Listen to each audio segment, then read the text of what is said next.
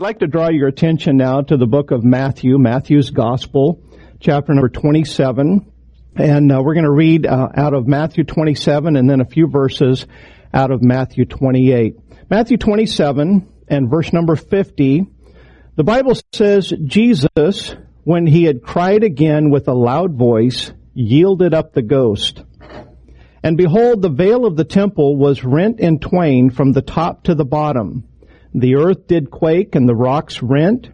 The graves were opened and many bodies of the saints which slept arose and came out of the graves after his resurrection and went into the holy city and appeared unto many. Now when the centurion and they that were with him watching Jesus saw the earthquake and those things that were done, they feared greatly saying, truly this was the Son of God. And then as we pick up in chapter 28 and verse number 1, it says, In the end of the Sabbath, as it began to dawn toward the first day of the week, came Mary Magdalene and the other Mary to see the sepulchre. Behold, there was a great earthquake, for the angel of the Lord descended from heaven and came and rolled back the stone from the door and sat upon it. His countenance was like lightning, and his raiment white as snow. And for fear of him, the keepers did shake, became as dead men. The angel answered and said unto the women, Fear ye not, for I know that ye seek Jesus, which was crucified. He is not here, for he is risen, as he said. Come see the place where the Lord lay. We have two different incidents that take place, first of all, at the crucifixion, we find that the veil of the temple was rent in twain from the top to the bottom. Now that had uh, certainly some significance. It was showing to the Jewish people that the way to get to God was no longer through the Levitical sacrifice, but that Jesus, as the Lamb of God that taketh away the sin of the world, that Jesus was the fulfillment of that prophecy, and now, through Christ, we can go directly to God. But we read there that when that happened, when Jesus was on the cross of Calvary, when he gave up the ghost, there was a great earthquake in the land. And then we just read that here at the resurrection, when Mary Magdalene and the other Mary show up at the sepulchre, that the stone, when it was rolled away from the sepulchre, that there was a great earthquake that took place then. And so I want to preach to you this morning on the aftershock of the resurrection. Join me as we go to the Lord in prayer. Uh, Father in heaven, in Jesus' name, we thank you for your goodness and for your grace. We thank you for the resurrection. Lord, that the grave could not hold you. You died for sin, but it wasn't yours. It was ours. We thank you, Lord, that you had the power uh, to uh, to resurrect from the grave, and Lord, that death could not hold you. We thank you that because of this resurrection message that uh, salvation can be preached to the entire world. We're so grateful for that. We ask your blessings upon uh, this message here today for all of our listeners and families. We ask a special blessing upon them. We pray, Father, that though we are not gathered together in a church building, we pray, Father, that this would be a special, very special Resurrection Sunday for each and every one of us. Touch our hearts today. Help us to see you and to, uh, Lord, to, uh, to get our minds and our hearts uh, where they belong. And Father, just bless us, we pray, in Jesus' name. Amen. According to Wikipedia, aftershocks uh, sometimes are just as hazardous as the main earthquake itself. In fact, aftershocks may be so strong that they can be stronger than the main quake. While foreshocks occur around the same time as the main quake, aftershocks may not occur until days or even weeks later. They generally come from the epicenter of the quake. Now, as far as these spiritual events that we're looking at, obviously the epicenter is the cross of Calvary that earthquake that took place there at the cross of Calvary. It took place when Jesus died on the cross, but then three days later when he resurrected, there was an aftershock. And I believe that uh, for the last 2,000 years that that aftershock has continued. Now the term shock is a, a term that describes the body's uncontrollable after effects over some type of trauma. I can remember when um, 9/11 took place. When my wife, I was outside uh, plowing with a tractor, rototilling, I should say, and um, she came out and she stopped me, and I came over and she said, "You got to come see this." And so I took my muddy boots off and I came into the house and I'm watching the the the tower on fire. At that time, there was just one that was on fire, and I remember the feeling of shock like this is not real. I, I, I, don't really believe that this has happened. Surely this is some type of a special effect that's taking place on a TV screen. When you think about earthquakes and you think about special effects, you know, in many ways, we have become jaded to uh, disasters and to events like this because of Hollywood. Hollywood can do so many things by way of special effects you've ever watched some of the older movies, they had to try to try to make everything happen. They didn't have the digital ability, and boy, nowadays they can make anything appear so realistic through uh, computers and so forth. Five years ago, in one of the James Bond movies, they had a Guinness Book of World Records explosion, uh, the biggest explosion that's ever been produced on a movie set. And according to um, uh, Guinness Book of World Records, the movie producers used 2,000 gallons of kerosene, 300 detonators, 24 explosive devices, not to mention a mountain of dust and debris in order to produce this explosion so that people can see it. But folks, obviously, no matter what kind of explosion that we produce, it is nothing in comparison to the effects of an earthquake or the aftershocks of an earthquake. You know, earthquakes can bring rocks tumbling down. Earthquakes can produce tsunamis that can destroy literally thousands and thousands of people and property and so forth. An earthquake is a tremendous, powerful thing. Uh, just a, a, a few weeks ago, I'm sitting in my recliner. It's late in the evening. I get a text message from my sister in Idaho. They, she said, we just had an earthquake and I believe it was a, a 6.4 uh, or 6.7. I can't remember exactly what it was. But uh, right uh, in the center of Idaho, there was an earthquake that took place and she said there was no damage. We're very thankful for that. But she said that the, the house, it was like you take a box and you just shake it. Now, the earthquake, the epicenter was, um, you know, several hundred miles away and yet it still shook her house. Folks, I believe that the aftershock of the resurrection of Jesus Christ is still continuing over 2,000 years later. Now, the first aftershock uh, that I want to talk to you about here this morning is the aftershock of emotion. In Mark chapter 16 and verse number 1, it says, When the Sabbath was past, Mary Magdalene and Mary the mother of James and Salome had brought sweet spices that they might come and anoint him. And very early in the morning, the first day of the week, they came unto the sepulchre at the rising of the sun. So here they are in Jerusalem. Jerusalem is about 3,800 feet elevation, a very dry, arid climate. Now I don't know about you, but I love early mornings. I love the crisp, uh, dry air in the mornings. I, I know sometimes, I, I, know in Idaho we were higher elevation than here in Statesville.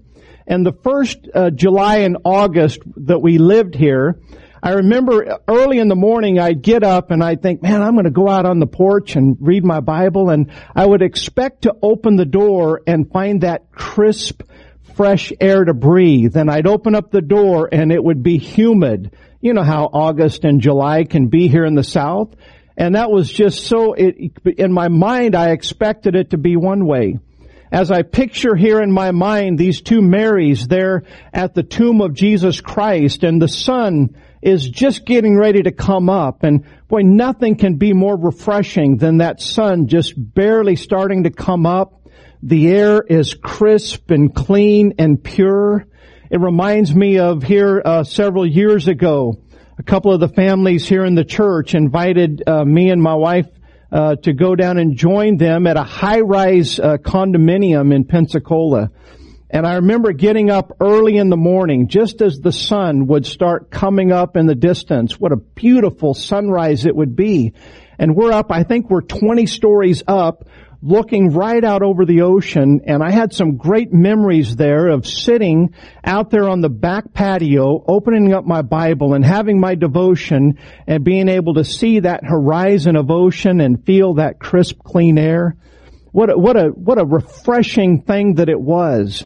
And I think about the two Marys here at the tomb and how that the atmosphere around them was so refreshing, but they weren't experiencing any of that refreshing atmosphere because you see inside, inside their heart, in their emotions, they were experiencing the aftershock of the death of their friend, their mentor, their teacher, their Messiah, the Lord Jesus Christ we find here that they are experiencing grief and grief can be such a powerful, devastating emotion. It says here that they were bringing spices to anoint the body of Jesus Christ. We read in John chapter 20 and verse number 11 it says, but Mary stood without at the sepulchre weeping. These are not just a few tears that are running down their, their eyes. This isn't just a tear that's welling up in their eyes. These are, this is weeping as they approach that tomb and they're reminded that inside of that tomb is the body of the Lord Jesus Christ and those emotions, the aftershock of Calvary's cross and their Savior's death is just overwhelming them with grief. I can imagine in my mind that their eyes were swollen from weeping. I'm sure that they had uh, they had lack of sleep and they were weary and probably their faces, if you were to see them, you would see that it looked like they had aged 10 years. I know grief can certainly put on age to your face. We find in verse number 3 of Mark 16, and they said among themselves, who shall roll us away the stone from the door of the sepulchre? So not only folks are they grieving, but they're also worrying. How are we going to get somebody? Who's going to roll this stone? Because folks, this is not, this is a huge, massive stone. It doesn't just take one or two people to roll this stone. It takes a number of people. And so they're worrying about what's going to happen. I think in uh, to the day that we live in today with the coronavirus scare, I think that every one of us understand what worry is all about. People are worrying about so many things. Worrying about catching a virus, worrying about getting in trouble for visiting a relative, worrying about not having toilet paper, whatever the case may be. It seems like people's lives today are so typified by worry, worry, worry. It is such a powerful emotion. The aftershock of Calvary is causing the, the, the, emotion of worry in the hearts of not only these two Marys, but no doubt all of the rest of the disciples. In verse number four it says, And when they looked, they saw that the stone was rolled away, for it was very great. And entering into the sepulchre, they saw a young man sitting on the right uh, side, clothed in a long white garment, and they were affrighted. What does it mean to be affrighted? It means they were afraid.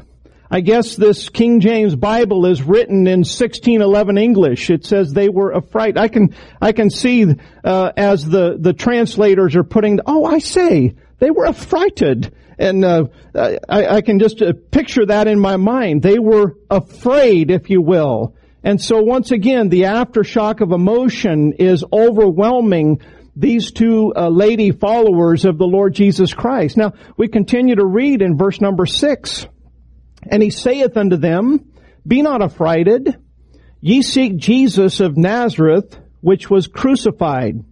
He is risen. He is not here. Behold the place where they laid him. But go your way, tell his disciples and Peter that he goeth before you into Galilee. Now I want to stop right there. Notice that the angels said to tell his disciples and Peter. The first time that I read that, I thought, oh, I wonder why the angels said it that way. I wonder why they they treated Peter separately. And at first I thought, well, maybe because Peter had not become converted as Jesus had said. Jesus said, when thou art converted, strengthen thy brethren. Maybe Peter's heart wasn't right with the Lord yet. Maybe the angels didn't view him as a disciple any longer. But as I thought about it more, and I thought about the grace of God, I thought about how that more than likely Peter was mentioned because of his betrayal and because the angels, they viewed Peter as a disciple, but perhaps maybe they were worried that Peter wouldn't see himself as a disciple. You know, a lot of times folks, we, we fail. We, we sin. We make mistakes. But I want you to know that the grace of God, He is so forgiving. I was thinking in our men's prayer meeting last night as I was talking to the Lord, I began to thank the Lord for His kindness. I thought, God, you are such a kind God. We think about what He puts up with, with us and how He's so long suffering and patient and forgives us when we repent, when we ask Him. Doesn't matter how many times that we've messed up. Doesn't matter the magnitude of our mess ups. He is such a kind and loving and forgiving God. And no doubt Peter probably thought, oh, I've blown it. There's no way that I can get back on track. My life is going to be useless. And here the angels, they said to these ladies, go and tell his disciples and don't leave out Peter. Don't make sure that Peter understands that he's still classified as one of the disciples. Notice now that the scripture goes on to say in um, verse number eight, and they went out quickly and fled from the sepulchre. Watch this, for they were they trembled and were amazed. Neither said they anything to any man, for they were afraid. When we think about the aftershock of emotions, we find that here they are trembling they have this amazement and this fear that's going on. Now, uh, when you start trembling because of fear and amazement, it is, it's an overwhelming effect. I, think of one time we were at uh, Brother Runyon's. This was actually before Sister Lynn and I were married. I was spending uh, some time over them one at their house one evening, and uh, I went to go get something out of my car. I don't even remember what it was at the time and I was parked just a little ways down the street and I had to walk by a car that was parked on the side of the, the street in order to get to my car. Well, I didn't realize it, but on the other side of that car, the neighbor's black lab was laying there asleep. And as I walked by, I startled that dog and that dog jumped up and barked at me. And I'm not kidding you folks um, I, I, I turned around and I started yelling at this dog. Now, I didn't even think this through. That was probably the dumbest thing that I could do. And so I, I screamed at this dog and then I turned around and tried to get into my car and I looked around and the dog was running going the other direction. So I think I scared the dog as much as the dog scared me. But one thing I do recall as if it happened yesterday is that my legs and all of my body just was shaking uncontrollably. That adrenaline rush and that fear caused that aftershock, if you will, that just, it, it took me probably an hour before I felt like that my heart rate was normalized because of the shock of that sudden fear. I can imagine that as these two ladies have seen this angel and they've they're, they're being overwhelmed. They came to anoint the body of Jesus with these spices. They're worried about how they're going to get into the tomb. They find the stone rolled away and then they find that Jesus isn't there, but an angel has told them that he is not there for he is risen. Verse number nine, now when Jesus was risen early the first day of the week, he appeared first to Mary Magdalene. Now, I, I like that word first because Mary Magdalene, as we see here, was a woman whom Jesus had cast out seven devils. I mean, before she found Jesus Christ, before she met Him, her life was about as messed up as it could be. But when Jesus showed up, He cast out those devils. He helped her. He healed her. Yes, He saved her. And no matter how far down in the pits of sin that her life had been, she now was a follower of Jesus Christ and had experienced the forgiving grace of God. And because of that, here Jesus in his resurrection, the first person that he shows himself to is Mary Magdalene. What a joy, what a blessing to know that God forgives that completely. And in verse number 10 it says she went and told them that had been with him as they mourned and wept. Here the disciples, three days later, are still weeping and mourning. The aftershock of emotions after the death of Jesus shows how much that he is loved by those who know him best. You know, there are a lot of people when you talk about Jesus Christ and His death, burial, and His resurrection, it's something that, oh yeah, I've heard that before, yawn, whatever, yeah, everybody knows that. But listen folks, if you know Him and you have experienced him as your personal Savior and you've seen what He can do in your life, the more that you know Him, the more that you're gonna love Him. You know, people aren't like that there, there are a lot of people, the, the, the closer you get to them and the more you get to know them, the less that you love them. But Jesus is not that way, folks. The more that you get to know Jesus, the more that you're going to love Him. And we see here that these disciples, these that knew Him best, they were devastated with an aftershock of emotions as they're weeping and grieving and worrying.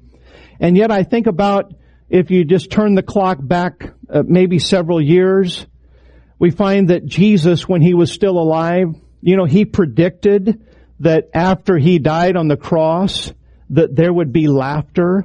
Now I guarantee you they were not thinking about what Jesus said at this point. In Luke 6 verse 21, Blessed are ye that hunger now, for ye shall be filled. Blessed are ye that weep now, for ye shall laugh. Jesus is predicting that in the future, there's going to be some laughter. Now his disciples at this resurrection tomb, they're, they're not mindful of this truth. Laughter, laughter is the last thing that they're thinking about at this particular moment. I read about Charles Haddon Spurgeon, and of course he pastored a very proper English church. And uh, Spurgeon was a very emotional man, very intellectual, but also very emotional. He had extreme bouts with depression. But what a lot of people don't under, don't know about C. H. Spurgeon is that he also would have these overwhelming bouts with laughter. He'd be in a pulpit and uh, something would strike him funny and he would just start cracking up uh, uncontrollably. He didn't always tell people what was so funny to him, but he would just burst out with laughter.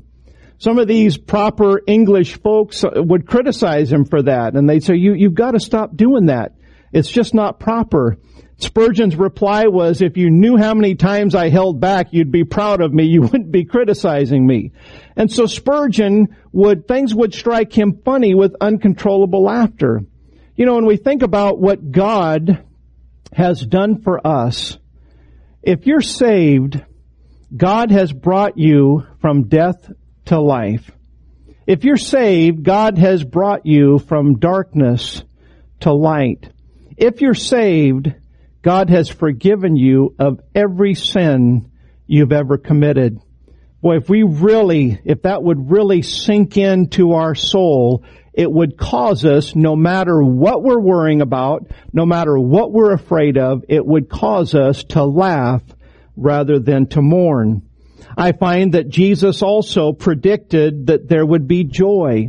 He said in John 16 and verse 22, And ye now therefore have sorrow, but I will see you again, and your heart shall rejoice, and your joy no man taketh from you.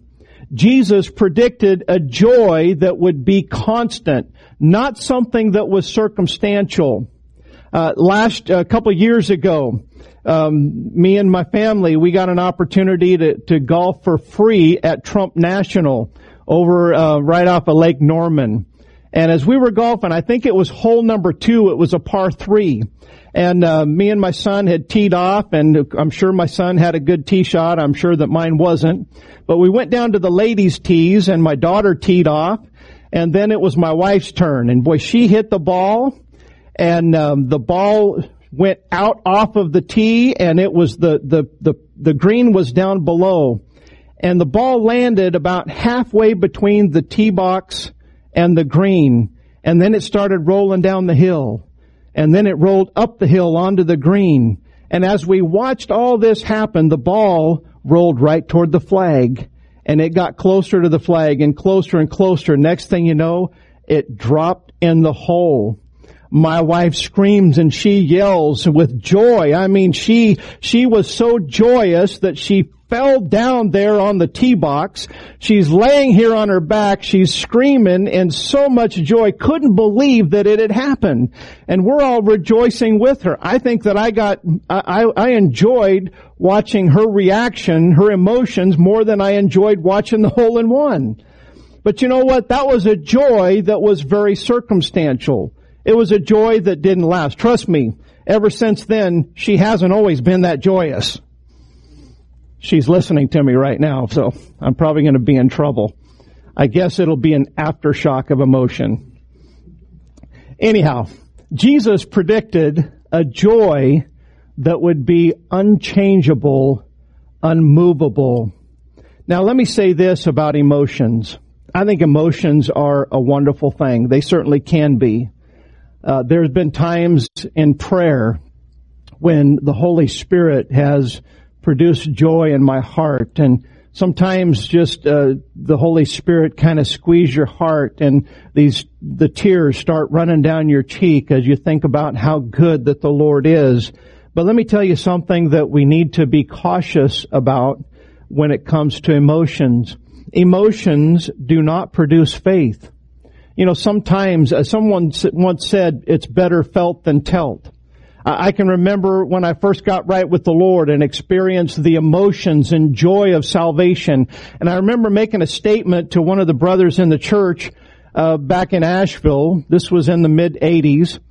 And uh, I told him, I said, wow, I said, I don't know if I was saved before, but I know I'm saved now. You know what the problem with that statement was? is I was basing my assurance on how I felt at that time. You know, it's so interesting. When I said that, it's like the devil spoke in my ear and said, well, if you don't know when you were saved, then how do you know that you were saved?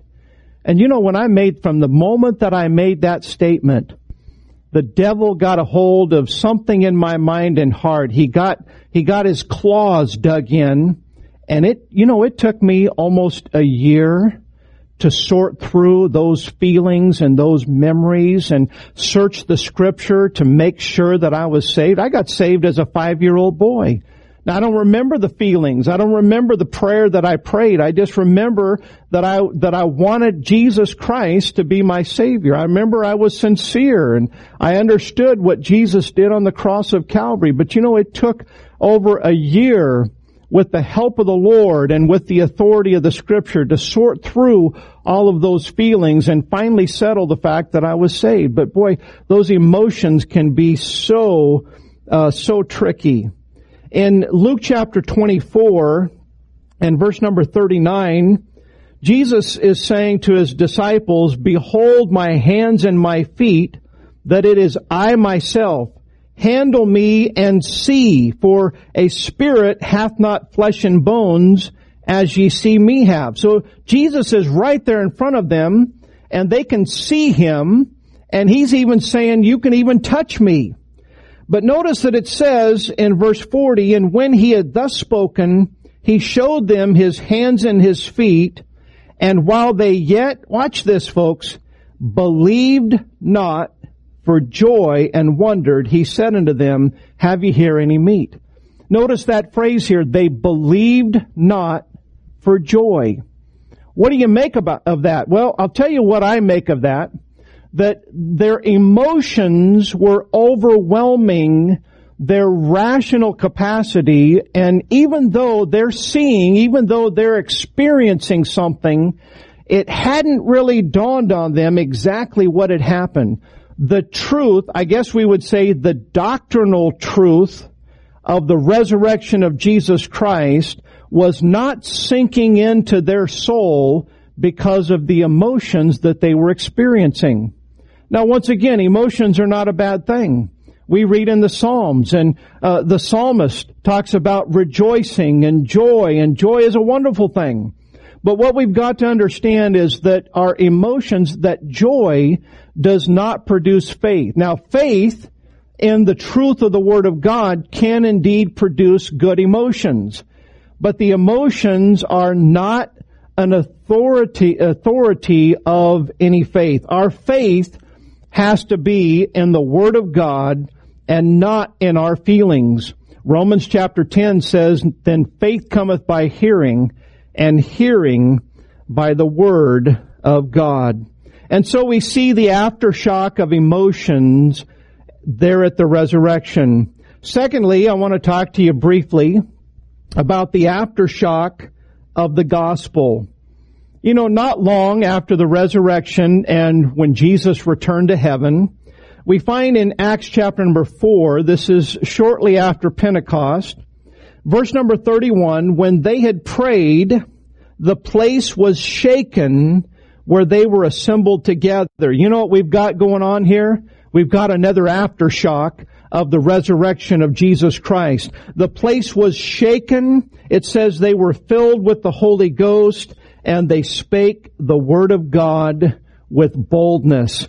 Oh my brothers and sisters, how we need more of that kind of Christianity. Listen, we're not able to assemble today, but we are still, listen, the Bible says where two or three are gathered together in my name. I realize that we may be, have a distance between us, but through technology, we are literally assembled together even though there may be many homes and many uh, locations that are represented in this church gathering today where two or three are gathered together in my name there will I be in the midst of them. And so thank God we've got the presence of a resurrected Jesus in our midst today and it's my prayer it's my hope that this place would be shaken because we need a shaking of our soul. We need that aftershock of the resurrection of Jesus Christ. Maybe, maybe God would use this coronavirus, quarantine, uh, having to have live stream church. Maybe God would use this to get us out of our comfort zone something to be different rather than the regular routine so that he could get our attention and actually we would be listening to what he has to say. I remember the aftershock of how my life was changed by the grace of God when I got right with the Lord in 1986. Oh folks, listen, I grew up in church and I'd sit in the back pew and, and I just couldn't wait till church was over. I mean, I was thinking about everything else and I had no interest in anything that the preacher had to say. I couldn't wait till it was over.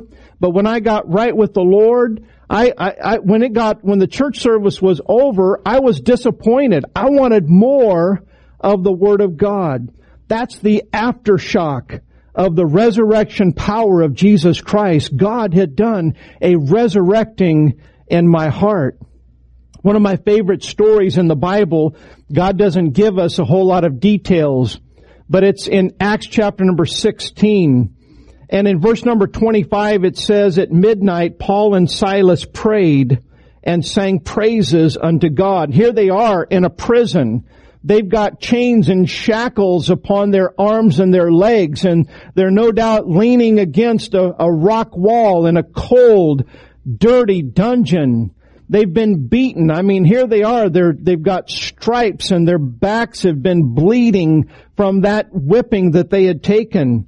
what did they do? I, I know what I'd probably be doing. I'd probably be whining and complaining. But oh, not Paul and Silas. They, they began to sing praises to the Lord and the prisoners heard the, them sing these praises. Verse number 26, and suddenly there was a great earthquake so that the foundations of the prison were shaken. And immediately all the doors were open and everyone's bands were loosed. Few minutes later, the Philippian jailer comes jumping in and he says, Sirs, what must I do to be saved? You know what we're seeing here, folks? We're seeing and experiencing another aftershock of the gospel of Jesus Christ. And that aftershock has continued for the last 2,000 years. Wherever the gospel is preached, there's the potential for God to shake your soul and to shake your heart so that you realize that you're a sinner in need of a Savior. We've seen the aftershock of emotions after the resurrection. We've seen a couple of examples, and these are only a couple of the aftershock of the gospel of Jesus Christ. And my last point this morning, I'd like to soberly, seriously, remind you of number three, the aftershock of the judgment. There is a judgment coming. Jesus warned us in Luke 21 and verse number 26. He said, men's hearts failing them for fear and for looking after those things which are coming on the earth, for the powers of heaven shall be shaken. Oh, listen, our whole lives are shaken right now. They're turned upside down, our routines and everything. And there are a lot of people whose hearts are failing them for fear. They're depressed and it just seems that you can, you can look at people when you go to the store. You look at their eyes and it's like there's just this numbness, this unhappiness. It's like they're, they're in shock and they are, have been stunned or tasered. And you know what, folks? Jesus warned of this, that if we, if we do not exercise faith and trust in God, then men's hearts are going to fail them for fear, worrying about viruses, worrying about the economy, worrying about this and worrying about that. I read in Hebrews chapter number 12 and verse number 25, see that ye refuse not him that speaketh, for if they escape not who refused him that spake on earth, much more shall not we escape if we turn away from him that speaketh from heaven, whose voice then shook the earth, but now he hath promised, saying, Yet once more I shake not the earth only, but also heaven. Oh, listen, Hebrews is making a comparison between Jesus and the old covenant, making a comparison between Jesus and Moses when God spoke from Mount Sinai, the Bible says that that mountain would quake and that there was, it was like it was all together on fire and that was the, the awesome power of God that showed up on Mount Sinai when the law was given. And you know, thank God Jesus fulfilled the law and because of the cross of Calvary, because the resurrection of Jesus Christ, the way to heaven has been opened up and the Old Testament law was fulfilled. Praise the Lord. All we have to do today in order to go to heaven is put our faith and trust in Jesus Christ and the cross. We don't have to bring uh, lambs and goats and bullocks and we don't have to have uh, all these different Levitical offerings and all these details. Boy, I, I've read it I don't know how many times and I wonder how they kept track of all those different sacrifices. But they did because that was so essential as part of their salvation. Now listen, if the Old Testament, which could not produce the life that Calvary produced, if that had the awesome power of God quaking, how much more when Jesus Christ, God manifest in the flesh, when He speaks from heaven, oh listen, when He speaks from heaven, when He speaks to your soul, it ought to shake us, it ought to make our knees knock like Belshazzar when we realize that we, because of our sin, are under the judgment of God. Now I don't have it uh, for the screen for you, but just a few verses later, the, the writer of Hebrews tells us that our God is a consuming fire. He's the same yesterday, today, and forever. He doesn't say he was a consuming fire, but the Bible says that God is a consuming fire.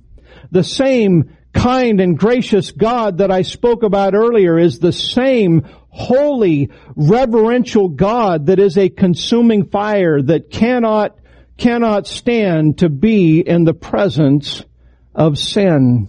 Are you a sinner? Do you have sin in your life? Have you ever had your sin taken care of by coming to Jesus Christ and Calvary's cross? There's a time coming in the future. Revelation tells us about a tribulation period that's going to come to this earth and there's going to be viruses and plagues. There's going to be earthquakes and natural disasters. The book of Revelation says there's going to come a time when the water's going to be turned to blood and it's going to be a place where this entire ecosystem is going to be a disaster. I mean, you don't have to worry about global warming. You need to worry about a time that I believe is coming up in the near future of when there's going to be a great tribulation that comes to this earth. Notice what Revelation 6 verse number 14 says. It says, and every mountain and island were moved out of their places, and the kings of the earth, and the great men, and the rich men, and the chief captains, and the mighty men, and every bondman and every free man hid themselves in the dens and in the rocks of the mountains, and said to the mountains and rocks, Fall on us and hide us from the face of him that sitteth on the throne and from the wrath of the Lamb. For the great day of his wrath is come and who shall be able to stand? Oh, listen folks, the aftershock of the resurrection of Jesus Christ. We've got a few tremors that have been going on for the last 2,000 years, but there's going to be a final aftershock of the resurrection and it's going to take place and God's judgment and His wrath is going to fall upon all those who have rejected His Son, the Lord Jesus Christ. Oh, listen, save yourself. Don't don't be here when that happens. I thank God that through the blood of Jesus Christ, I don't have to be afraid of this wrath of God that is coming, I believe in the near future upon this earth. The aftershock of the judgment, it's coming folks. We need to be aware. We need to be warned. In conclusion, in conclusion, I read this about Reverend Billy Graham. He was interviewed by Time magazine and he made this statement. He said, if I were an enemy of Christianity, I would aim right at the resurrection because that is the heart of Christianity. The resurrection of Jesus Christ. What Brother Graham said is absolutely true. That is the heart of Christianity. I'd like to ask you a question here this morning. Why do you believe in the resurrection?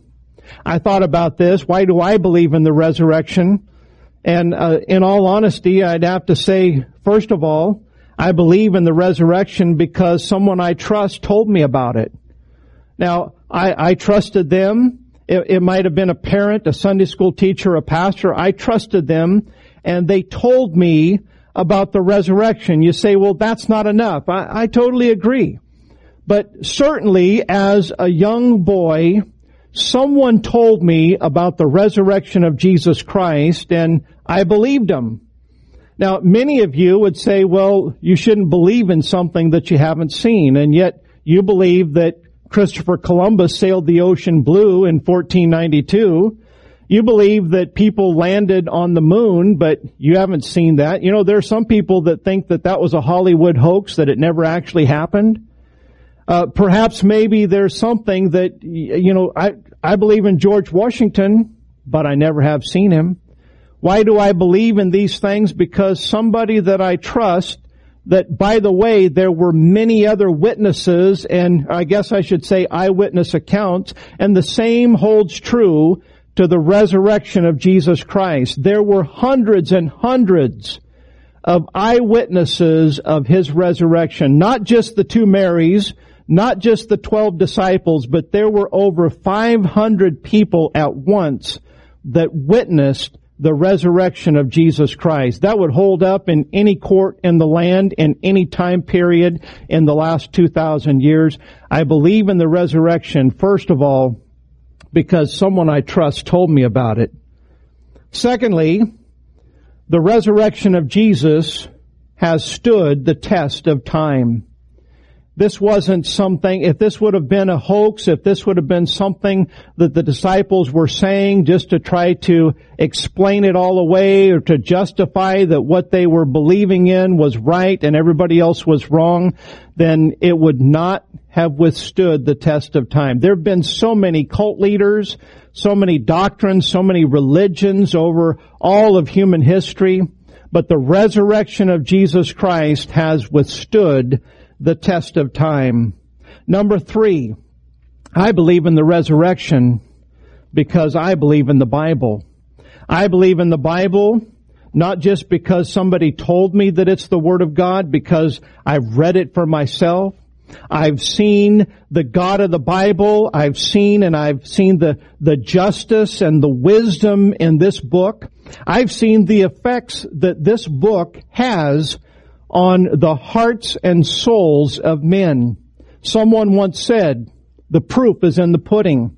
Hey, I got good news for you. This book here is a powerful book. It is a life-changing book. It is a wonderful book. I believe that it is the very words of God. And because of that, I believe in the resurrection. And then lastly, I believe in the resurrection because I've experienced its power. Jesus rose again from the dead, brand new life. And I think about what God has done for me, the resurrection power, I have experienced it. I've seen a time in my life when I tried to fix all of my problems. I tried to turn over a new leaf. I tried to change and I found that I couldn't do it on my own. But when I trusted God, when I turned my heart toward Him, I experienced that resurrection power and you can experience it as well. The earthquake, the rolling back of the stone, they did not release the Lord Jesus Christ. He had already risen on his own power. The stone was rolled away for our sake so that we could see it, that it, the, the tomb was empty, that he was no longer in there. If you're waiting for God to give you some kind of a supernatural sign, you're going to be waiting a long time because folks, He already has. Those supernatural signs took place when this earthquake and these aftershocks took place and uh, He's already done that. What we simply need to do is just believe it in our heart. In Romans chapter 10 verse number 9, the Bible says, that if thou shalt confess with thy mouth the Lord Jesus, and shalt believe in thine heart that God hath raised him from the dead, thou shalt be saved. That is a promise from God. If you will believe in the resurrection of Jesus Christ from your heart, not just your head, but from your heart, then you too can be saved. I mentioned earlier about text message that I got a few weeks ago about the earthquake that took place in my home state, Idaho. Back in 1980, uh, 1984, uh, it was the last week of high school. And uh, I'm I'm in my high school. I'm out in the hallway right before school started. I'm hanging out with some of my buddies, and uh, one of my friends there, he's leaning against the wall, and he he gets this puzzled look on his face. He said, "Hey Mitchell, did did you feel that?" And I go, no, what, what are you talking about? He said, I feel weird all of a sudden. And there was several, yeah, me too. And several, and I'm not feeling anything. But people around were saying, yeah, I feel weird. Well, come to find out that there was an earthquake that centered in Challis, Idaho, not far from the one that took place a couple weeks ago. And that earthquake was so powerful that the high school that I attended, the high school that the building that I am in, when this earthquake took place, they ended up condemning it for the next school year. Folks, I didn't feel a thing. I, am being as honest and, and truthful. I felt nothing. And you know, I think about the aftershock of Calvary and the resurrection of Jesus Christ there are many, many people that have experienced the power of emotion, the power of the gospel, and they have fled from the power of the aftershock of God's judgment.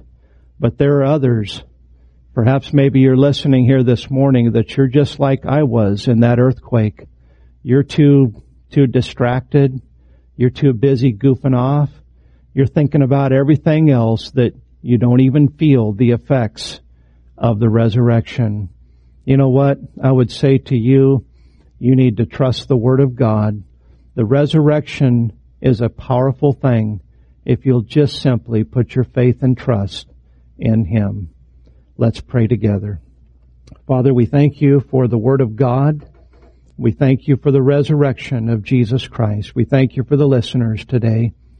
We pray, Father, that every man, woman, boy, and girl, regardless of age, regardless of mental capacity, regardless of social standing, whoever hears this message, we pray that the power of the resurrection would shake their heart.